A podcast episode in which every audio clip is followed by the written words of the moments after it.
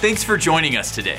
We'd love to hear how God is using this ministry in your life. So we encourage you to share your story with us at info at fellowshipgj.com or by clicking the Share Your Story tab on the Church Center app. Also, if God is using this ministry to impact you, we want to encourage you to partner with us financially.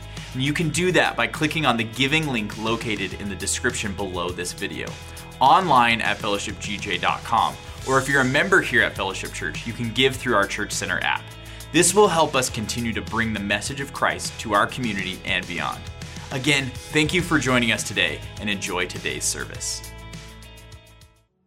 Hey, good morning, church family. If you stand with us as we get ready to worship, this first song is all about declaring that God is unstoppable. And as I was thinking about that, I was like, God is truly unstoppable. The only thing that can stop him is us. And all we've got to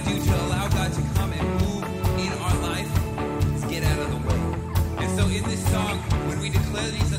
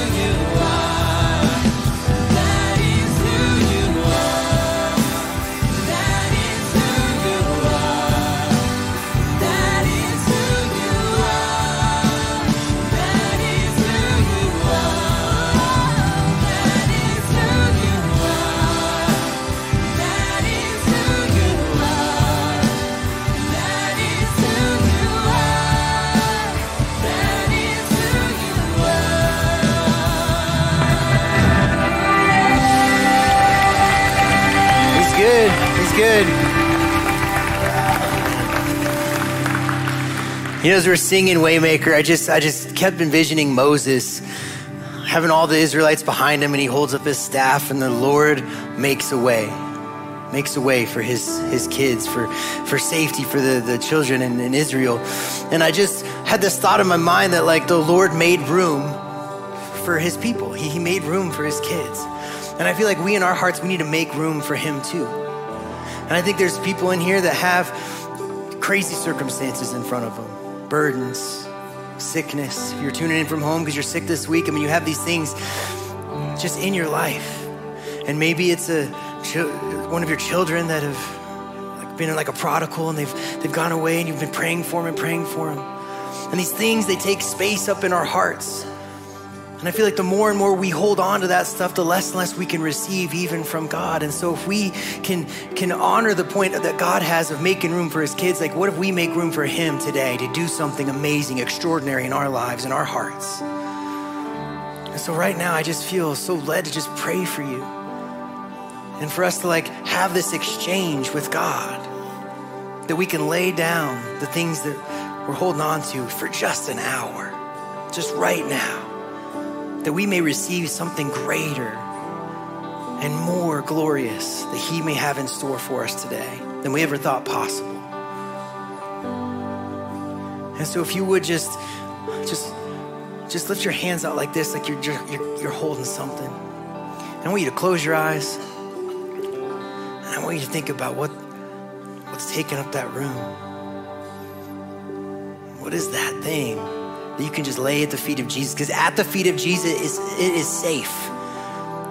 At the feet of Jesus, it will be taken care of. You do not have to worry, you do not have to stress, you do not have to struggle over this anymore.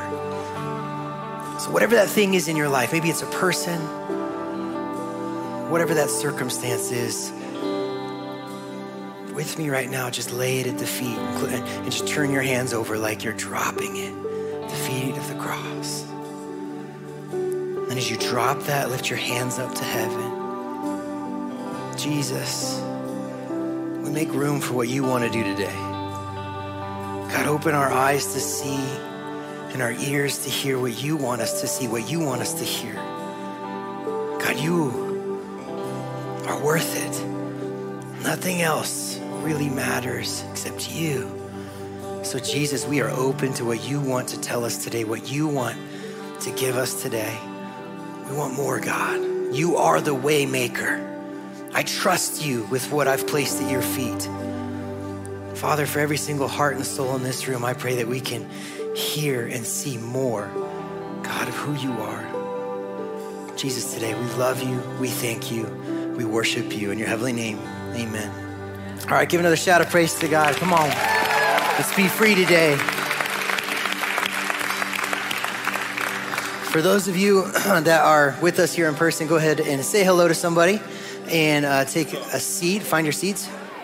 For those of you that are tuning in from home, thank you so much for spending your Sunday morning with us. So grab your cup of coffee or whatever you need to do, get settled uh, wherever you're at. If you're out and about, um, camping or something like that, go ahead and I would love to see it in the chat where you're tuning in from. Bonus credit for pictures and things like that in the Facebook and YouTube feeds. It's awesome to see how Fellowship's reach has goes so far beyond just our walls, but even into the state, the country, and the world. So thank you so much for tuning in with us at home. And whether you're at home or in person, if it's your first time here at Fellowship Church, or if you just want to learn a little bit more about different opportunities and things here that are going on within our ministries, just get your cell phone out and text the word fellowship to 94,000. As soon as you do that, you'll get like a little uh, link tree where you can, um, if you're, you're brand new here, you can learn more about us. You can register for our guest reception, see a group or a class or something like that. So if you're at home, that's a great way to connect with us.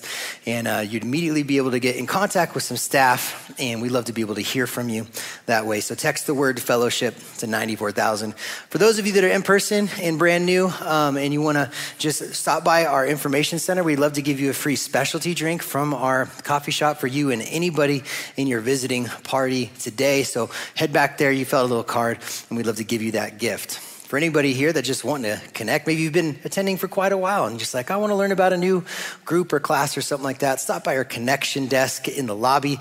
It'll be on the east side of the lobby, and we have some volunteers there that can help you find a life group or something like that as well. Now, as we continue to worship our awesome God with the givings of tithes and offerings, um, there's a lot of different ways to give.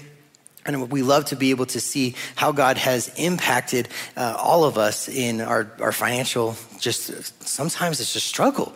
It's a struggle. Other times it's a big blessing, but He's always moving in our finances. Um, the ways to give are pretty simple. We have our offering boxes in the lobby for those of you that are in person. Uh, even when I'm in person, I still do it on Church Center app because it's really easy to uh, check and track everything on there. So if you're online, you can do that. Or uh, in person here, you can also do the text to give or drop a check by during the week. We'd love to say hey and see you. If you are in need um, financially and you want a financial blessing, I'd love to be able to pray for you um, this morning. I know that there's a lot of different struggles and things going on. So whether you're at home or you're here uh, in person with us, we'd love to be able to pray a financial blessing over you. Jesus, thank you so much, God, for your provision. Lord, we know, God, that you, you care about the little details of our lives. And Jesus, we understand that loving you um, is worth it, God, and, and, giving is a way that we can love you and show you that. Um, money doesn't hold our heart. Jesus, we say that you do. And so, Father, for every single person here um, that is in need of financial breakthrough, whether they're listening to this later or in person, God, I pray that you can move this week in their lives, God. You can provide um, for them in ways they never thought possible. You can answer their prayers just so specifically, God. And so, Father, I pray that you can unleash your financial blessings and bless these gifts that are coming in today, Lord. We love you and we thank you, Jesus. You are awesome, and we glorify you in your heavenly name. Amen. All right, there's a lot of uh, really cool things coming into this fall. Here is Rocky to tell us a little bit more about it. Life's Healing Choices starts today. Here are the leaders to tell you more about this amazing course. Life's Healing Choices is a group that comes together, both men and women, and it's about our hurts, habits, and hangups and how we can make good choices to heal. We go back, uh, we separate into two different groups, and the women can gather and talk, and then the men go and gather and have their own group. I see women that come in and they're very, um, they've been using their own devices to keep it together.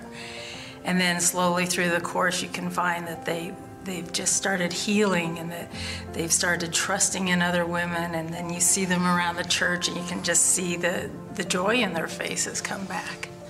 Men have a tendency to hold everything inside and not reveal their feelings or their hurts or their habits or the hang-ups, you know, and we go through the curriculum and it helps reveal all these things that we hold inside of us.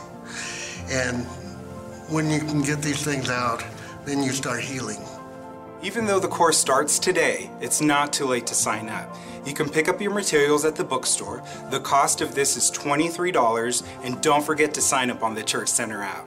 We are so excited to bring you part two of Pastor Tim's Three Kings Bible study. This Bible study takes us through the book of 2 Samuel and takes a really deep look at the three most famous kings of Israel.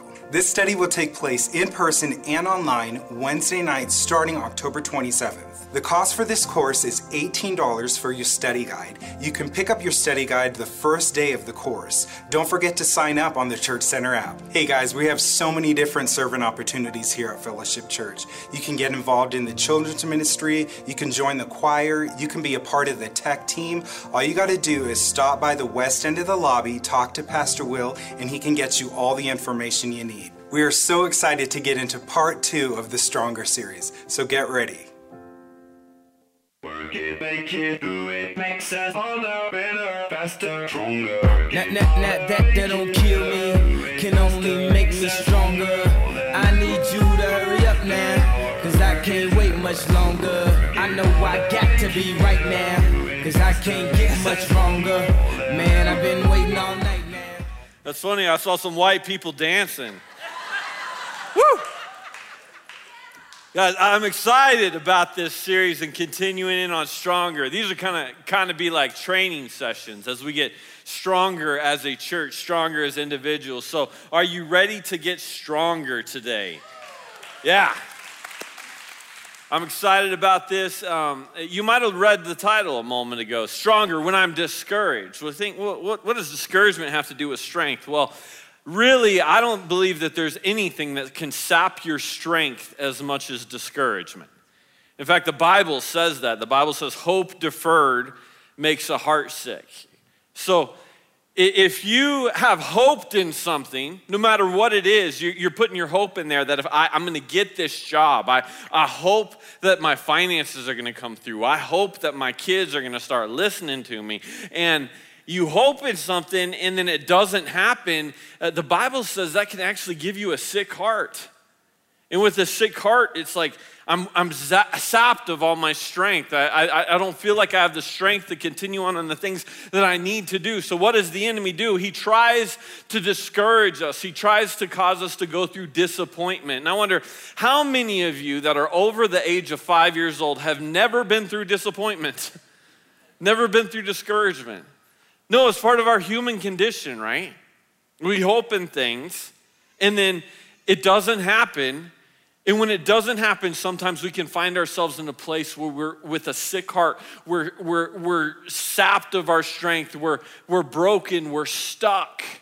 And see, God doesn't want us to be in a place where we're stuck. He wants us to be in a place where no matter what discouragement we go through, we have the strength in order to be able to go through it. I, I can remember one of the times that I went through great discouragement when it came to being a pastor and a teacher is that just over 20 years ago, I was given one of my very first opportunities to teach here at Fellowship Church. And it was a, uh, it was a Bible class, it was a starting point class for new Christians. And I, I was shocked that I was given the opportunity to teach. There's going to be adults, some people older than me, that, that I would be teaching. I was, I was very pumped about this. And we put up the sign up sheets, and 15 people signed up for my class.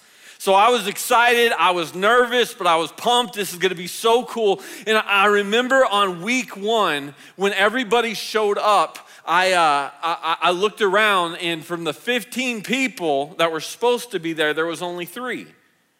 I thought, well, I mean, to be honest, that's not what I expected. It was a little discouraging, a little disappointing.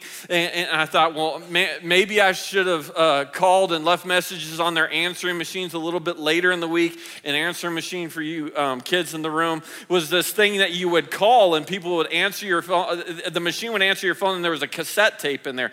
A cassette, for those of you listening, um, was it, it, it had this thing that spun in this tape on it that would record a voice. So uh, it wasn't like your phone or wasn't like a text message. Like people would actually have to go home and play a tape and see, I wonder who called me today. And, and there would be recordings from people on there. So I would call and leave messages on, on these answering machines. Don't forget, our class is tomorrow. I'm excited to see you guys. And I would be prepared. And then on week two, I like I double prepared because I'm thinking since there was like 12 people that missed the class, I've got to cover the information of the first class in a way that's not going to bore the people that missed the first class and get that all for the second class. So I did, I worked so hard on this, and on week two, one person showed up to my class.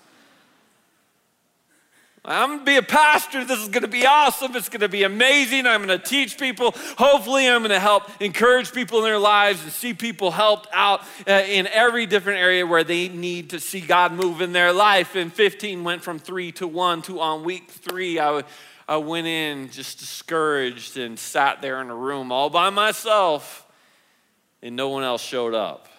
Have you ever been discouraged? And when you're discouraged, it really we find ourselves at places where we make a choice. Do I want to continue on? Do I have the strength to keep trying to do this?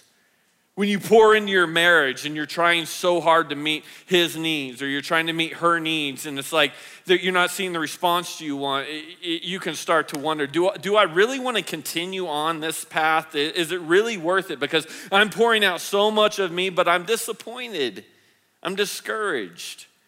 And when we find ourselves in those places of disappointment and discouragement, it can sap our strength to where not only in the area that we're trying we get tired, but we can lose our strength from so many different areas. I don't know if you've ever been through that, but you could be dealing with issues at home that are affecting you at work. And you can be dealing with issues at work that are affecting you in, in your physical life and, and in your emotional life. You, you can be dealing with issues in one area that has nothing to do with the areas that now you seem to be struggling with. Why? Because you've lost your strength.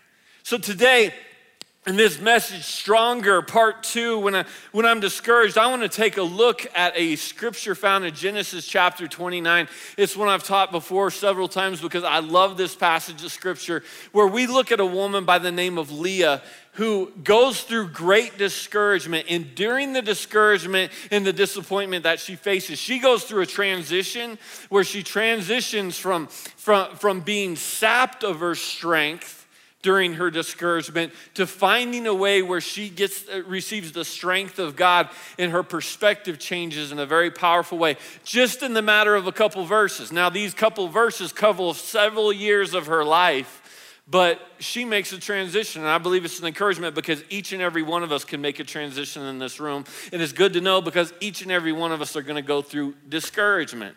So we're about to look into Genesis 29, but before we do, would you pray with me right now? And let's ask God to speak to us individually. God, we know we're in this room as a group of people, but we believe that you don't want to just speak to us as a group, you want to speak to us as individuals. So, right now, we ask God, would you speak to us as an individual? God, tell us what we need to hear. Help us to see you and your love. Encourage us today, God. Those of us going through discouragement, have gone through discouragement, or will go through discouragement. Help us to leave encouraged. And it's in Jesus' name we pray. Amen. Amen. So, a little backstory before we jump into this. There is a man by the name of Jacob, and his, Jacob is, is the son of Isaac, who is the son of Abraham. And you probably recognize those names because all throughout the Old Testament, God revealed himself by saying, Listen, I want you to know who I am. I'm, I'm Jacob, I'm the God of your fathers. Abraham, uh, sorry, I, I'm God, I'm the God of your fathers. Abraham, Isaac, and Jacob. Well, this is the Jacob that we're talking about here. Um, and we see that Jacob gets to a point where he's now ready to find a wife. And there must not have been any eligible girls around his age where he was at because his father Isaac says, Hey, it's time for you to go find a wife. And this is the advice he gives them. He says, So since it's time for you to find a wife, why don't you go to the land of your mother's people and go stay at your uncle's house and start looking for a wife at your uncle's house. Maybe you're not following me. Like, I read this and I'm like, this is some weird old time Arkansas stuff because I don't know how.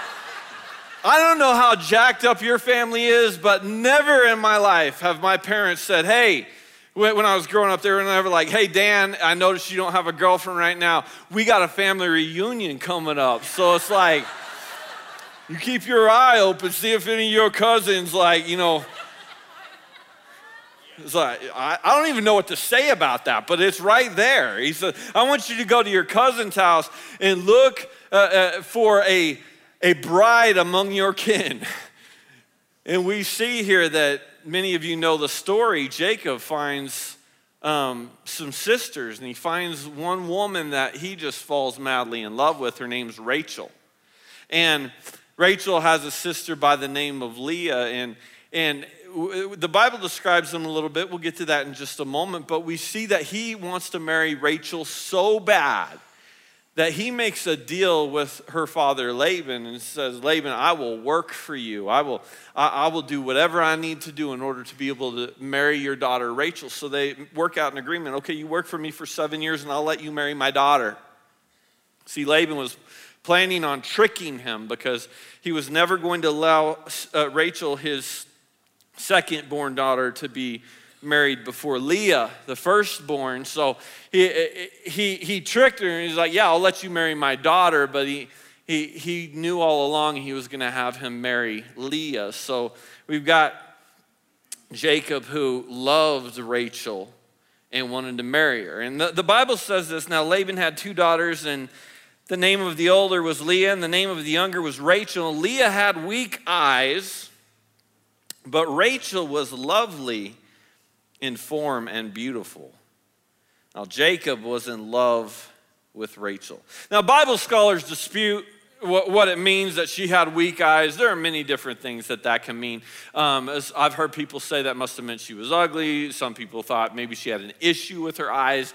Who knows what it was? But what we do know is that the Bible does not describe Leah the same way that it describes Rachel. Uh, her description, she had weak eyes. Rachel's description, she was lovely and beautiful in form. There's a drastic difference there in just the way that Scripture um, describes her. The, but, but Rachel's the younger sister, and it was customary that the older sister be married first. So Laban's tricking Jacob into marrying her. See, I, I don't know how you get tricked into marrying someone. Well, maybe in fact, some of you feel like you got tricked into marrying someone. So maybe Amelie feels like she got tricked into marrying me. It's like we get to know people as we're married to them for a little bit longer. It's like, hey, that is not that is not how you acted before uh, before that we said our vows. But here he got tricked into marrying her. So Jacob got tricked and and and married Leah first, and then a week later he was able to marry Rachel under the conditions of working for seven more years. So he is now married to both Leah, the older sister, and Rachel, the younger sister. We have the original series, Sister Wives, um, long before it was on television. Well, I want to pause and look at this from a couple different angles because, first, if you look at it from Jacob's angle, he, he's madly in love with this woman, Rachel. And he decides, not only will I work for her for seven years, I'll work for her for 14 years, and I will marry another woman that I don't even love and get that out of the way so that she will be eligible that I could marry her. And, and, and his focus is fully 100% on Rachel. We see from Rachel's perspective, she doesn't have things go exactly the way she wants. She would rather just be married. She doesn't want uh, Jacob to be married to anyone else, but this is what her father had worked out for her. So now she has to wait over seven years before she can be married to the man that loves her and is going through all of these actions in order to be able to get her. From both of their perspectives, certainly not ideal, but there's some comfort in the fact that there's a love between the two of them. But let's pause and let's look at this from Leah's standpoint today. Imagine Leah wanted what every one of us want when it comes to marriage.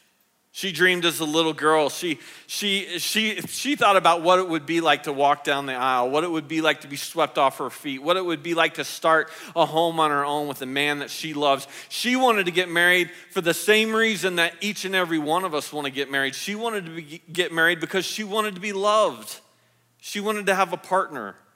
She wanted someone who would confide in her and her and him, and, and she wanted to build a life together, raise kids together. This is all what she wanted, but instead, what she got was this competition between her sister and herself, where uh, she sees that her sister is more desirable, her sister is more beautiful, her sister is more lovely, and, and she's the younger sister, and this man that is going to marry her loves the younger sister more and cares about the younger sister, and in fact, is only married marrying me because you actually are just trying to get closer to her.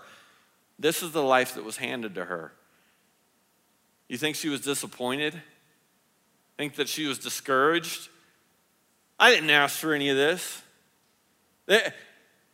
I didn't plan on my parents getting a divorce. I didn't plan on the layoffs. I didn't plan on any of this. This was what was handed to me.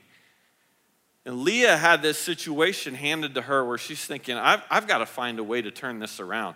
If my circumstances could just change, if my husband could just love me, if I could find some way where I could become more important to, to my husband than, than, than Rachel is, that I could be valued, I could have someone who cares for me. It's like there, there, there's so much in my life that's not going the way that I want. I'm disappointed, I'm discouraged, I'm unloved. And we know that it's not just how she felt, felt being unloved. We see that the, the Bible says that God even saw the fact that she was unloved. Uh, the Bible says in verse 31 when the Lord saw that Leah was not loved, so he's, he's watching her. This is his child that, that God loves. And, and you know what? I think there's a lot of us in this room or listening online that you feel like you are going through things where you're like, my circumstances, they suck right now. I'm sorry, if you can't handle a pastor that says sucks, the truth is you said it on the way here anyways. And the truth is life sucks sometimes. And we think, am I the only one that recognizes what I'm going through and, and recognizes I can't sleep at night and recognizes I'm disappointed and discouraged? But the Bible says that, that, that God saw her and knew what was going on. And don't think for a moment your God doesn't see and understand exactly what you're going through. And he cares for you and he loves you. And the Bible says that the, when the Lord saw that Leah was not loved, he opened her womb. But Rachel was barren. And Leah became pregnant and gave birth to a son, and she named him Reuben. For she said, It is because the Lord has seen my misery. And then catch this verse right here. It says, Surely my husband will love me now. What a great picture of disappointment. Like Leah wanted to be loved so bad and she couldn't get it, so she places her expectations on a child. She thinks if my circumstances change and I can just have a child, then surely my, my circumstances will change to a point to where I can be loved and, I, and my husband can see value in me because I provided for him a child. And she hoped so bad that this would be a boy because there was so much weight put on the fact that the firstborn son had so much honor that was carried to, with him. His name would be passed uh, down, his inheritance, the honor, all the whole household passed down to the firstborn son. So she's thinking, if I can just get this before Rachel does, if I can have a son before Rachel does, then I will be so valuable to my husband Jacob that he will have no choice but to love me and to honor me more than her. It's like I've got a one up on my sister now. Certainly, this is going to be what it is. My circumstance has now changed changed. The circumstances changed that now I carry a son for him. Surely he's going to love me now. With this circumstance changing, she still found herself in the same predicament because we see that Leah's disappointment will continue because the Bible says in verse 33 she conceived again and when she gave birth to the son, she named, uh, she said, Because the Lord uh, heard that I am not loved. So now on the second child, she's still saying, I'm not loved. So what does that tell us? It tells us it didn't work. She waited and she hoped for a circumstance to change, and it changed, and she still found herself in a place of misery where she was still unloved. Guys, I hope you will catch that. Because how often do we pray for circumstantial changes in our lives? I can tell you on the regular, it is what I find myself praying for. Oh God, could you help me get out of this financial problem?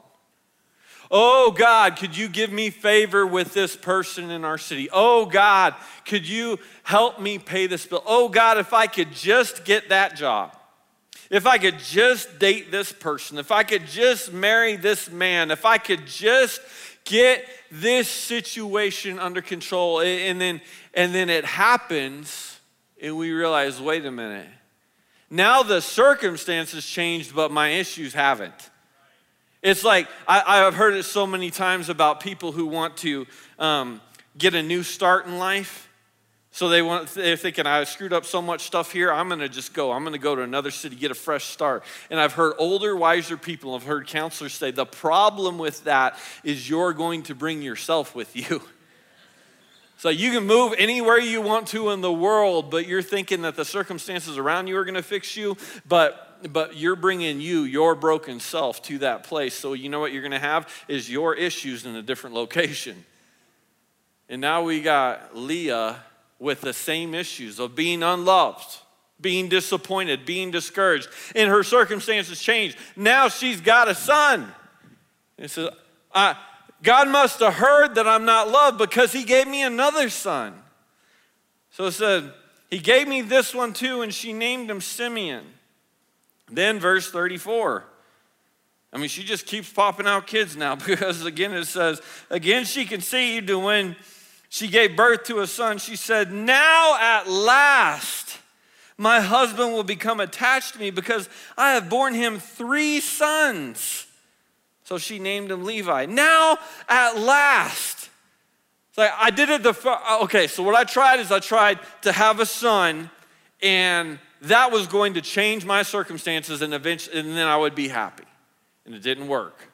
So what'd she try again? She thought, if I can just have another son, it's to change my circumstances. He's to love me. I'm to be happy. And then the third time, now what am I to do? I'm to try to have a son, and then it's to change my circumstances. I'm to be happy. Now at last, are we not learning from the fact that when we try to change our circumstances on our own, that the same result continues to happen? Three sons, she did it. You got the job, you got the promotion, you got the second promotion. Now you're in management. Are you still happy? Are you happy? Are you still suffering? You went to the marriage counseling, you went to, went to the marriage retreat, you've gone on a vacation together. Are you, are you still struggling?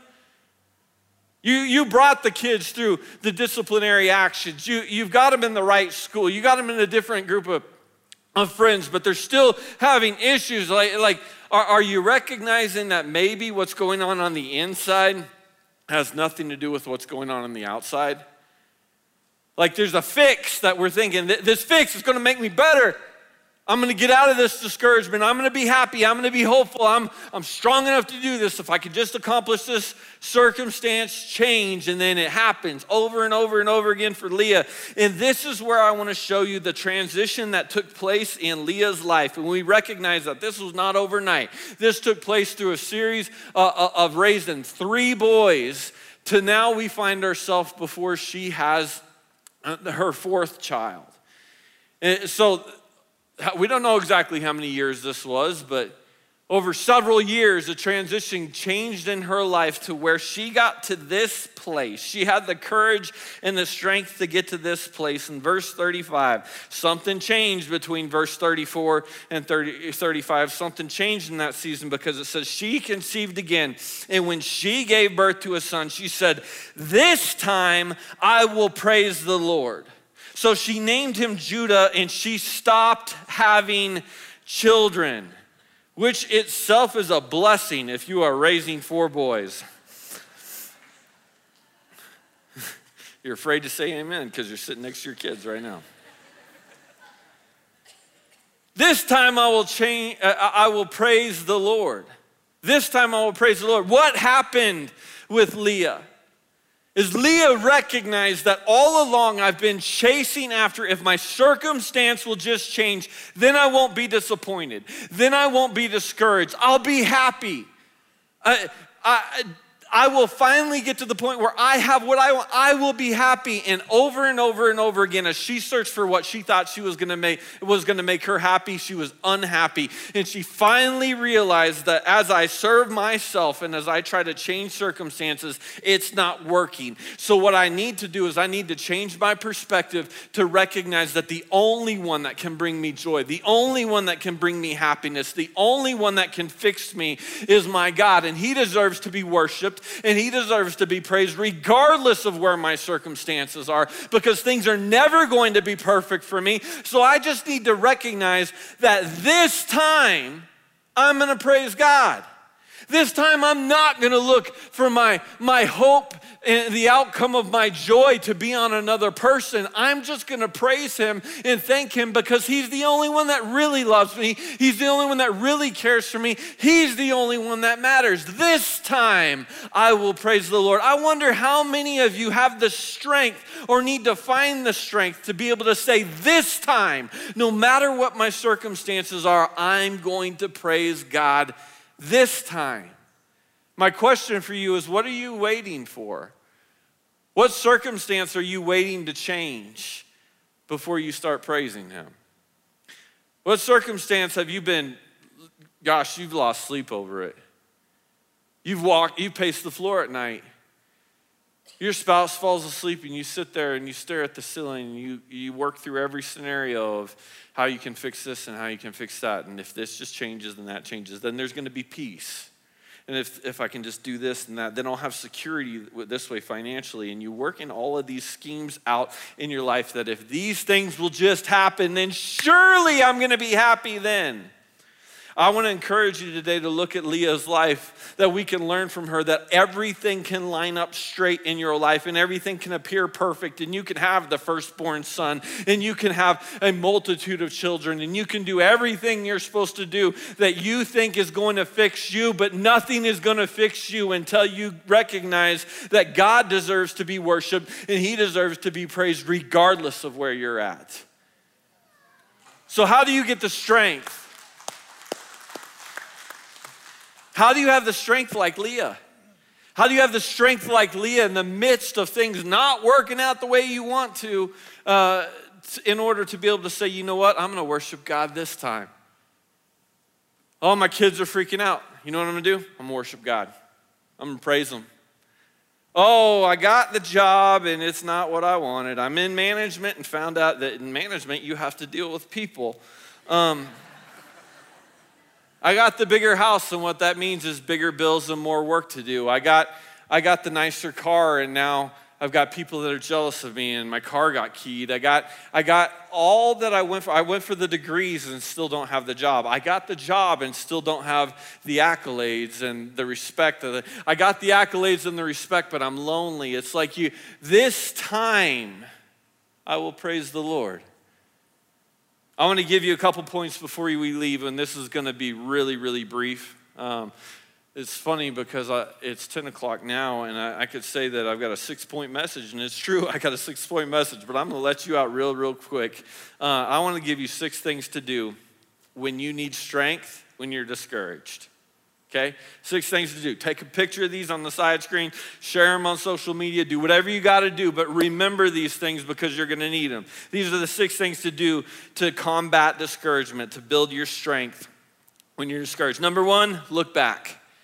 Look back. What do I mean by that? Look back at the track record of what God has already done in your life. It is so easy to focus on the issues that you're going through right now and forget about what God has already brought you through. But you got to look back. I can remember that, that when I was a little child, we moved here uh, for Fort Worth, Texas. Um, our building was burned by an arson when it was on 17th and Elm. And as a kid, we were, I was freaking out. I didn't understand what was going on. Uh, I just knew that we moved here, uh, moved here to start this church. My, this is what my parents were doing, and it's on fire right now. And I was, I was a kid, but I was still freaking out. And I remember my parents pulled my sister and I aside, and we just prayed. And my parents prayed and thanked God uh, like this. They said, "Thank you for everything you've always done. Every time we've ever been scared, every time we've ever had an issue, every time things didn't work out, you always came through for us, and we know that you'll come through for us now." Because God has a track record of, of helping you, of getting you out. So you got to look back. What is the track record that He has for you in your life? And if you take just a moment look, you'll recognize there are things you've been through. You should have died, you should have been arrested. That sickness should have overtaken you, but it didn't. He was there for you. And I can look back in my own life, and I go through struggles now, and, and, we've gone through some issues recently. Those of you that know our family, you know we've been in the hospital a lot in the last couple years. And we can look back at the track record of going, wait, we remember when we were so broke we couldn't afford groceries, and God got us through. We remember when, when our cars were breaking down and we had no transportation, and God got us through. We remember when my uh, firstborn daughter was in the NICU for several days, and we were terrified, and God got us through. We remember the different surgeries. We remember all of these different things. And God got us through every time. And when you do that, when you face something that's discouragement, you can remember God will get me through. So you got to look back. What is the track record that you have? Look back at the great things that He's already done for you. Number two, look up. What do I mean by that? Look up and constantly remind yourself of how God, big God is. When your focus is on Him, we remember how big He is, and all of our little situations that we deal with become so incredibly small.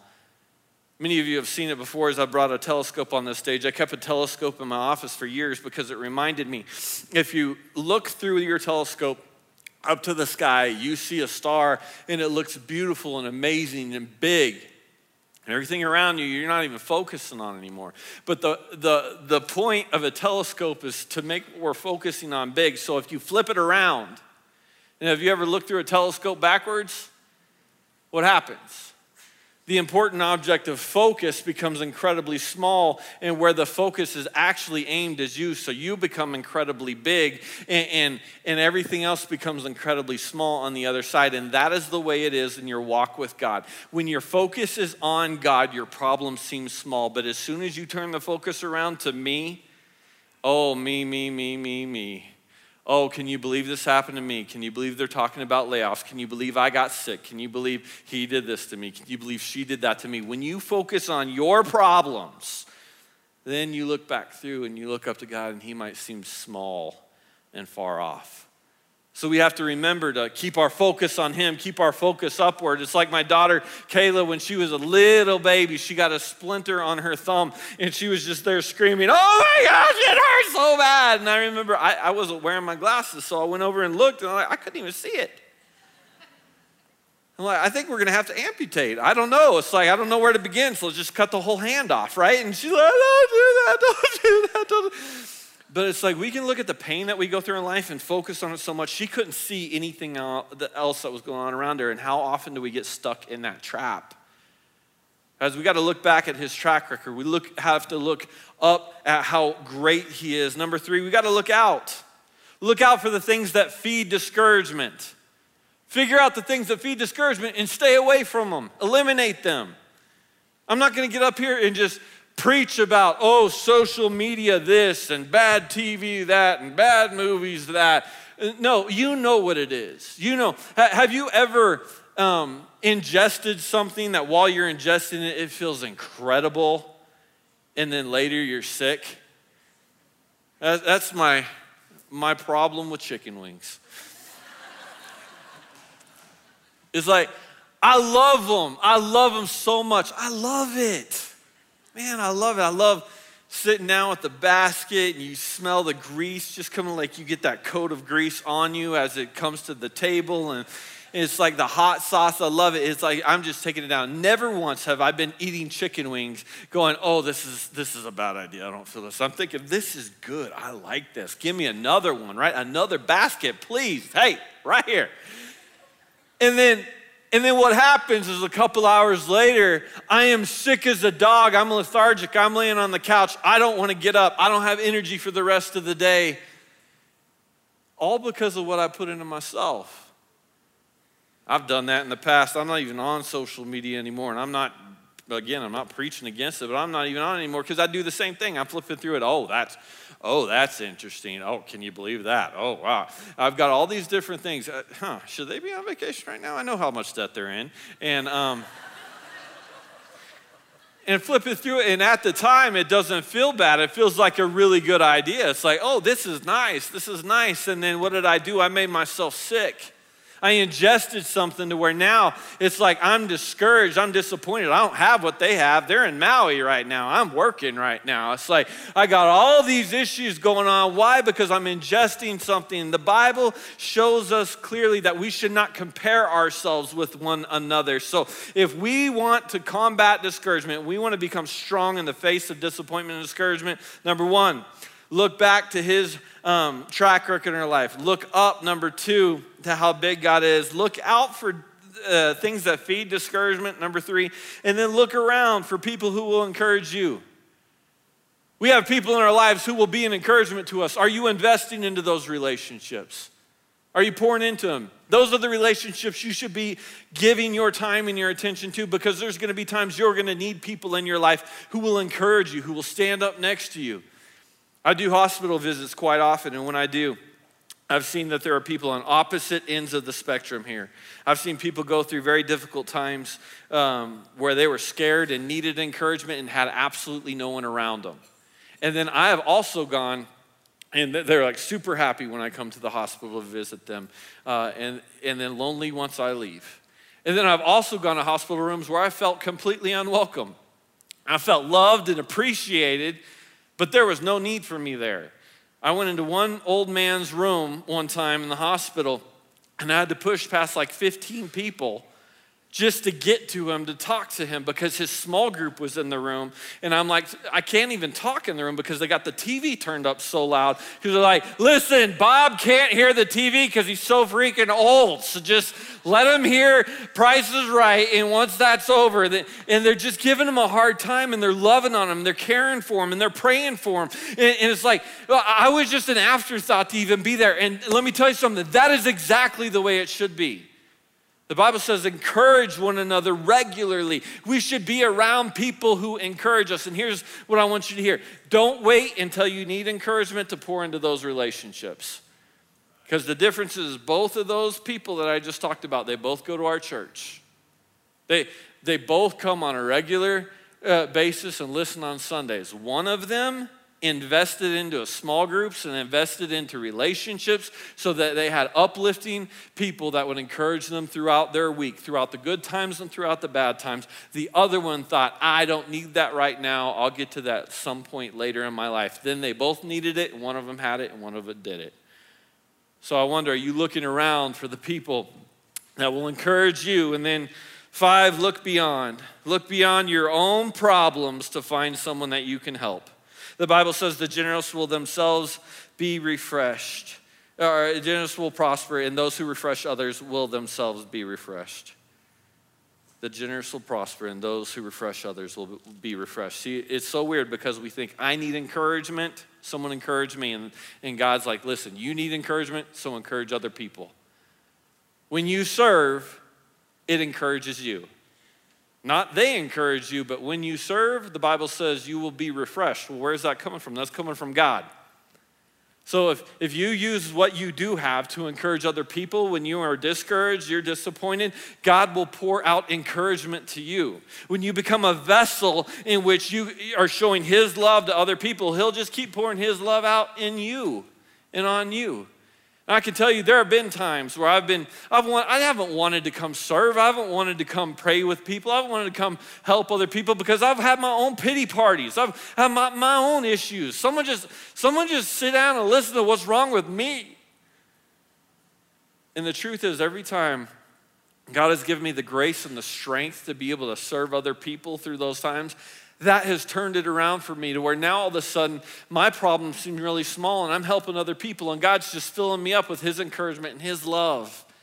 And then the last one, the last place that we look for strength is look in. Now, don't get me wrong.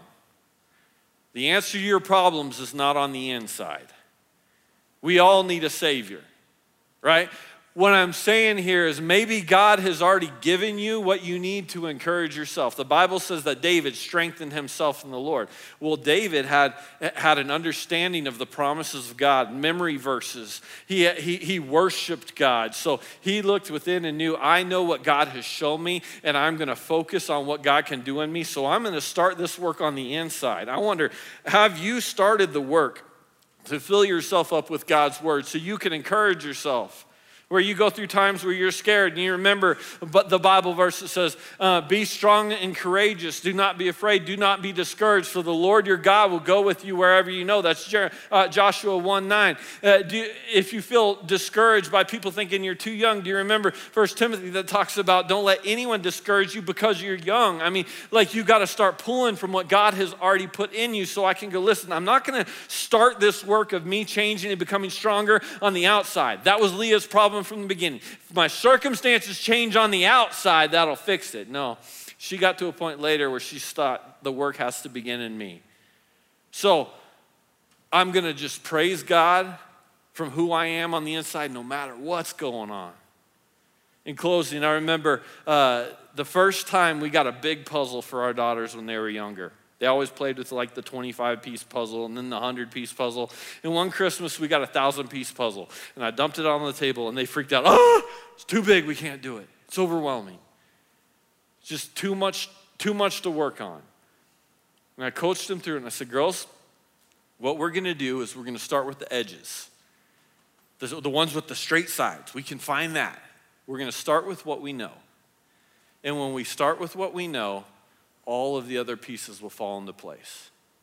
So, brothers and sisters, I want to encourage you today when it comes to, to strength in facing discouragement, start with what you know.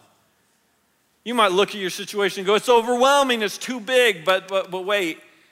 If you just do what you know to do, if you just worship Him, if you just serve Him, if you just focus on Him, if you just remove some of the relationships and some of the things in your life that are discouraging you, those streams of influence, if you know that's what to do, just start working on that, and eventually all the other pieces will start to fall into place, and you'll start to recognize wait a minute, I'm not discouraged anymore.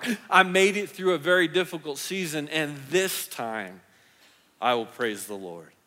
Heavenly Father, I thank you for my brothers and sisters, and I just pray that right now you would be glorified in our lives. We know that the enemy wants to discourage us so that we don't keep moving forward, but I pray that you would give us the strength. Help us to find the strength in you to be able to continue to love you and worship you and decide, just like Leah did, this time I'm going to praise you regardless of our circumstances. Because, God, we want to be stronger in our faith. We want to be stronger in our fight with you. So I pray that. I pray your Holy Spirit would impart it to each and every one of us today. And it's in Jesus' name we pray. And everybody said, Amen. Let's give our God a shout of praise before we leave today. Thanks for listening to this week's message at Fellowship Church. If you have not made Jesus Christ your Lord and Savior, I want to give you the opportunity to do that right now. The Bible says in the book of Romans if you declare with your mouth Jesus is Lord and believe in your heart that God raised him from the dead, you will be saved. You can do that right now. I just want to encourage you to pray this prayer with me. Dear Jesus, I am a sinner and I need forgiveness. Please forgive me of my sins. I believe that you are Lord, that you died on the cross for my sins, and that you rose again. And God, I thank you for that. I ask you now to be my Savior, to guide my life, and to give me a home forever in heaven. And God, I ask you this in your precious Son, Jesus Christ's name. Amen. If you prayed this prayer for the first time, we would love to celebrate with you. Please text heaven to 94000 to get in contact with our staff where we can answer any questions you may have. Also, if you're in need of prayer, we would love to support you. You can submit your prayer request by texting prayer support to 94000. Our prayer team will receive your request and immediately start covering you. If this was your first time experiencing Fellowship Church, or if you want to learn more about one of our many ministries, you can text Fellowship to 94000 to connect with one of our staff. As always, we are still just a phone call away. You can contact us at 970 245 PRAY with any questions. Thanks again. We hope to see you next week in person or online.